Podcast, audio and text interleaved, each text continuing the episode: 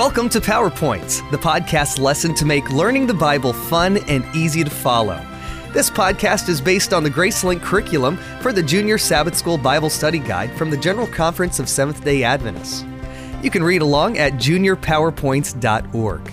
There, you can also download and subscribe to these podcasts under Resources or on iTunes.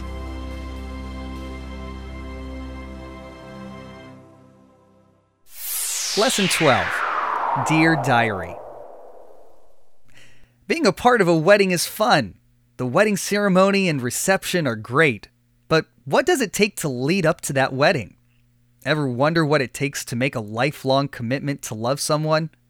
What are the blessings that come from making a lifelong commitment to Jesus? Dear Diary, tomorrow is the big day.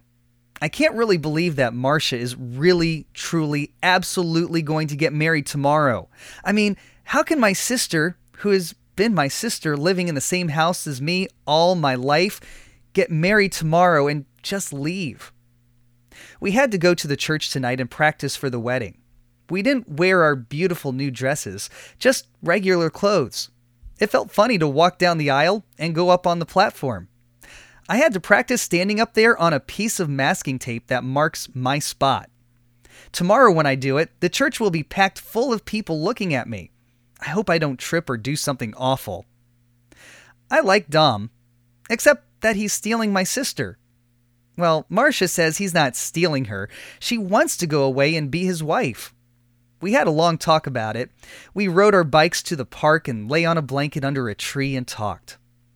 Marcia told me she thinks getting married is like giving your heart to Jesus. She said that when you get married, everything is different. She said that when you get married, you belong to your husband and he belongs to you. Just like when you love Jesus, you belong to him and he belongs to you.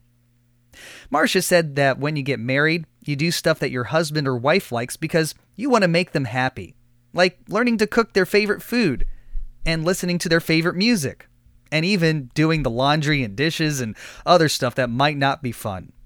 Dom even opens the car door for Marcia to get in, even though she is perfectly able to do it all by herself.